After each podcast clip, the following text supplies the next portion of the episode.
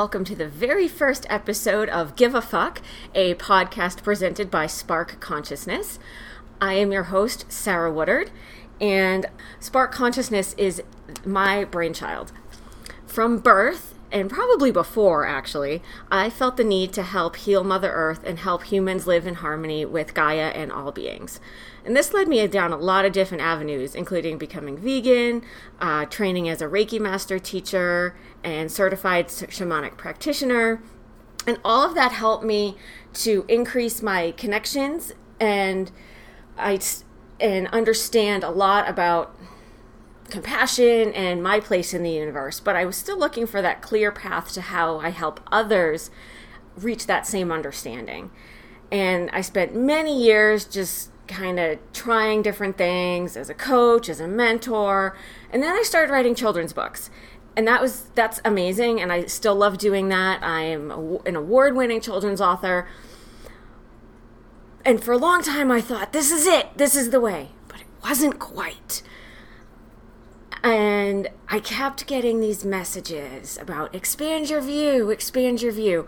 And it took moving 2,000 miles from New England to Colorado to figure it out. But I finally did. And so that's what Spark Consciousness is. And Spark Consciousness is going to have a variety of offerings, one of which is this podcast. And the purpose of Give a Fuck is to provide you with some fun facts or tips or other observations to help kickstart your thought process. I may sometimes also share other resources and i just i love to help you continue your learning because i believe that knowledge is the basis for compassion. And so when you learn about how everything is connected, when you learn why a person or an animal or a plant or whatever is doing what it's doing, needs what it needs, it's a lot easier to feel compassionate in that situation or for that other being and also for yourself because it's really hard to be compassionate for anything if you're not compassionate for yourself. And so understanding your place in that greater connection helps you to be compassionate for yourself as well quick reminder that give a fuck is spelled F asterisk K. Uh, that is both to get past the censors, but also to not be uh, stealing anybody else's podcast name. There is one that has, I think it's two asterisks or a C or something in there that is all about paranormal stuff. Haven't listened to it yet, but feel free to check it out if that is of appeal to you. Um, quick little um, note about the structure of this podcast. So the in, there's always going to be a, a, quick introduction. I'm then going to give you some life update about what's happening on with me, um, any shout outs. Then the Satan of this will be uh, something that I've learned or feel compelled to share. And then we'll do the quick wrap up and housekeeping. The intention here is just some knowledge bombs to drop at you. You can listen while you're at your lunch break or in traffic, and I hope that you will find it helpful. So, moving on to the life update. Um, first, I want to give a huge, huge shout out to the wonderful people at Compa- at uh, Compassion and Cucumbers podcast. Christine has been amazing about helping me through this learning curve of how to even do a podcast. And if you are vegan curious at all, I highly recommend that you check them out. Um, my life right now is all about bringing spark consciousness online. I had a little bit of drama this past week when my laptop died out of nowhere. It just went, I literally had it like sort of off to one side and I could see it in my peripheral vision. And one second it was fine. And then the next second it went, oh, I don't have an operating system. And when I tried to reinstall the operating system, it said, oh, I don't have a hard drive to reinstall my operating system on. Tech support couldn't help. And so I wound up making an emergency run the next day to Best Buy. So I'm now doing this podcast on a brand new machine. um, so that was a bit dramatic.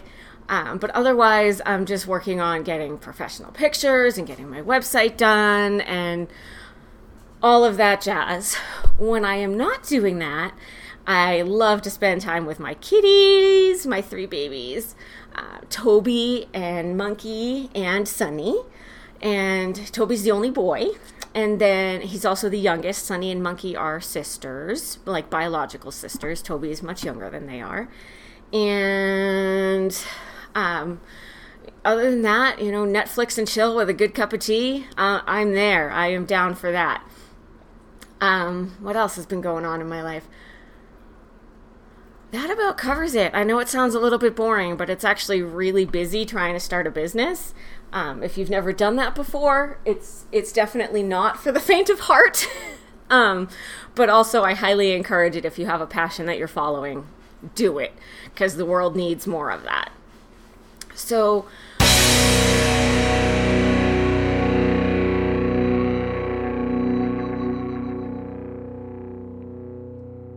For today's Satan section, I actually wanted to talk about a couple of weeks ago, maybe even a month ago now.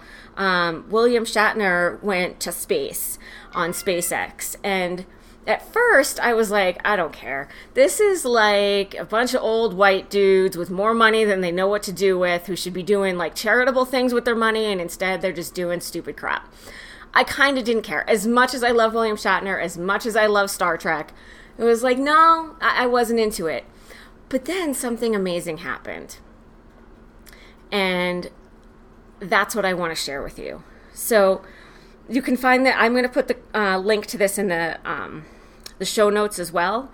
But William Shatner, when he came, when he landed, when he came back, actually at first, if you if you find if you can find the footage of it, he was kind of speechless at first. And like Jeff Bezos was all just like oh you know and they're all like being stupid and partying and whatever just dumb stuff. And Shatner like couldn't even could, couldn't even really get out what he was trying to say when he finally did um what he came what he felt was actually surprising and kind of beautiful um so I'm just going to read it to you from this article that I'm going to put the uh, full link for you in the show notes.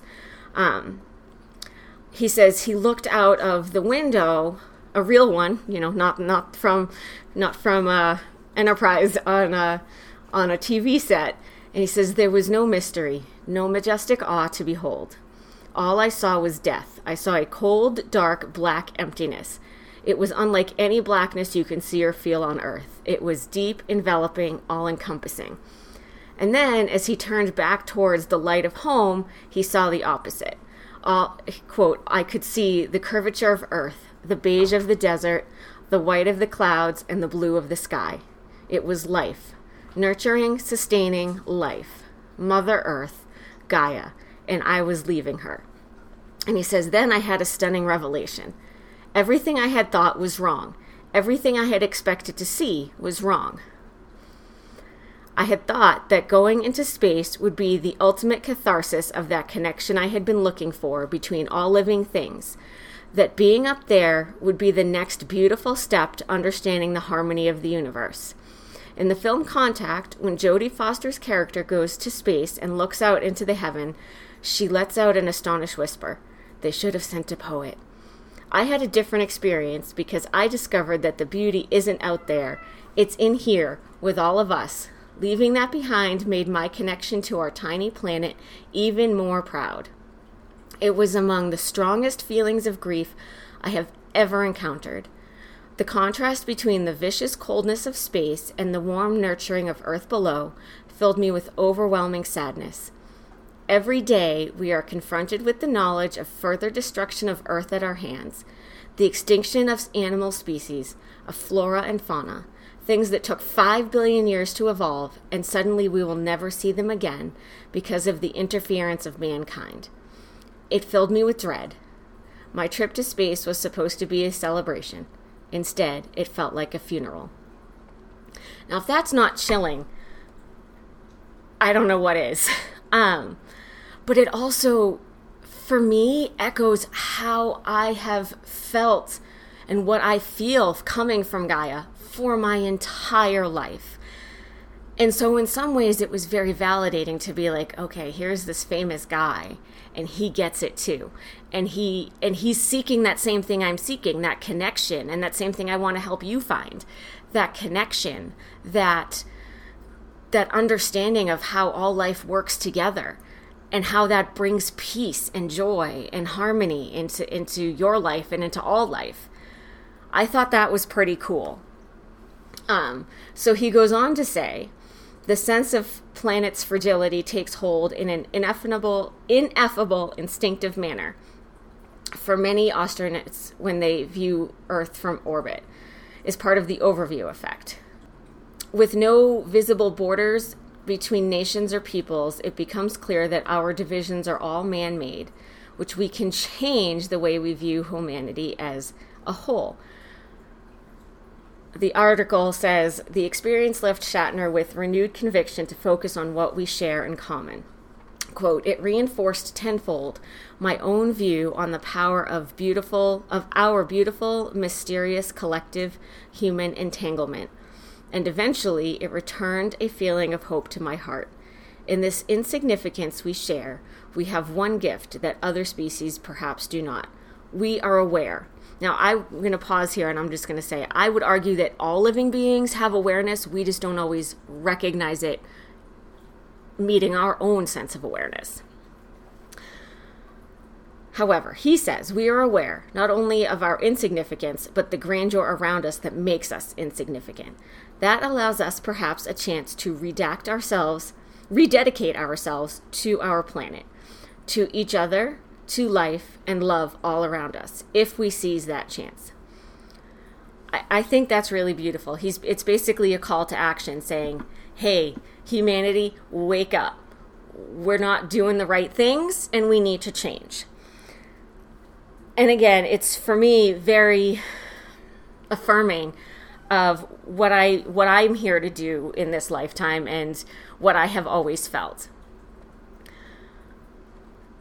So, I would love to hear your thoughts on Shatner's trip to space or anything about how you feel connected or disconnected, any of those experiences. So, like I said, my website is still in process, but it will be sparkconsciousness.net when it's ready. On social media, you can find me on YouTube, Instagram, Facebook, Pinterest, and LinkedIn. With the exception of LinkedIn, um, the username for all of those is Spark Consciousness. So you can find me there. Um, at some point, in addition to this podcast, there will be an on an online course that's rolling out. That's coming in March.